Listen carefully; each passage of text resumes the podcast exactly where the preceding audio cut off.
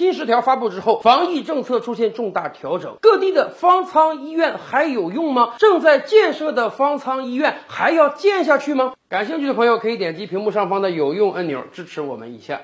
各位，欢迎来到这里说事儿。这两天以来，我国防疫政策出现了重大调整，相信大家都看到了。尤其是对于大量阳性的患者、密切接触者而言，集中隔离已经不是一个必选项了。如果家里有条件的话，我们完全可以居家隔离，而且可能几天之后你就由阳转阴了。那么，很多朋友们提出一个疑问，就是各地现在兴建了大量的方舱医院，甚至听说有的省份那是几百亿的钱。砸下去建方舱医院啊！这些方舱医院还有必要存在吗？要不要把它们拆除掉？甚至正在建设的方舱医院，它还能建下去吗？发的债未来由谁来偿还呢？哎，我觉得这真是一个很有意思的问题。三年之前，当武汉疫情刚刚起来之时，我们全人类对于这种病毒都是缺乏知识、缺乏了解的，甚至我们手中的武器都不足够啊！咱别说核酸检测设备，我们就连口罩都不是那么的充足。当然了，医院的准备也不够，所以武汉出现了医疗的挤兑，全国各地派出四万名医护援助武汉，靠着我们祖国强大的力量，我们把这个病毒给它摁下去了。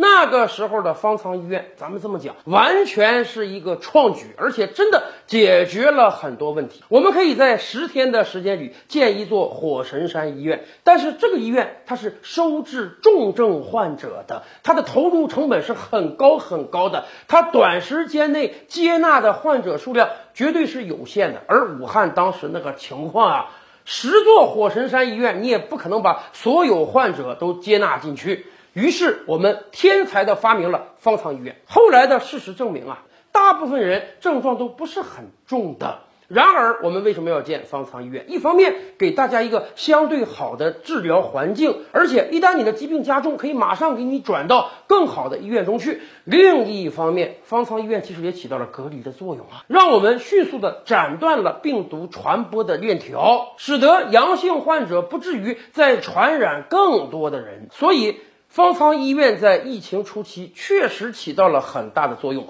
武汉的胜利有武汉人民的坚强，有全国各地的帮助，也有方舱医院这个壮举，也有方舱医院这个创举。那么今天我们发现病毒的传播毒性已经大大降低了，所以我们调整了防疫措施。以往你不要说你是阳性啊，你就是密接甚至次密接。都要给你拉走集中隔离，阳性的无症状患者可能都要进到方舱医院中去。而今天我们的政策调整成，如果家里有条件的话，完全可以居家自主隔离、居家自主健康。因为相关医学专家甚至说，百分之九十五以上的人根本就连医院都不用去。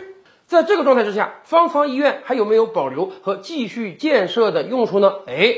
咱们这么讲啊，我们的政策说的很明白，如果你有居家隔离条件的话，你居家隔；如果你没有的话呢，政府要提供场所让你集中隔离，或者让你集中治疗。咱们大多数中国老百姓住的还是挺紧张的，在大都市买一个房子，那不是那么容易的。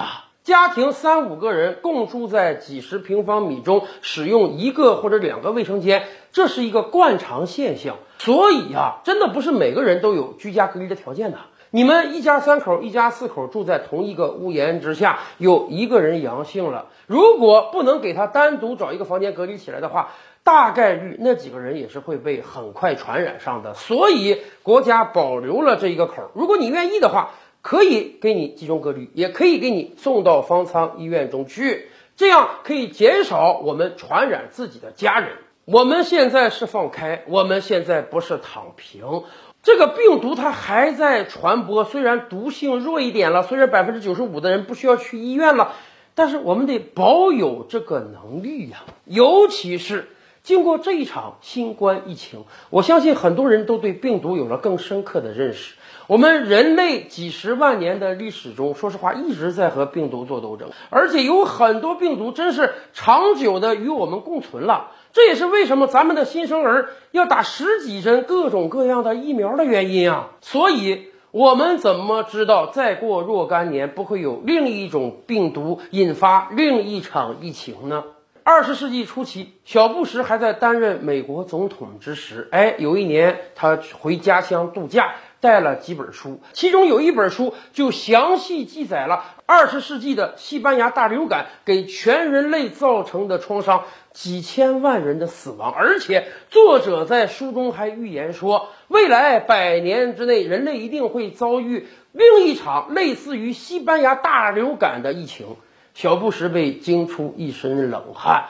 回到白宫之后，他就马上，他就小布什被惊出一身冷汗啊！回到白宫之后，他就马上找来很多顾问，希望砸下上百亿美元，为美国建立更完善的防疫体制。然而，大多数人都说有用吗？怎么可能这个流感再来？所以，小布什的计划胎死腹中。二零二零年的时候，当很多人重读这段历史之时，他们说，如果小布什当年的一百亿美元砸下去，可能美国这一百万人就不会命丧黄泉。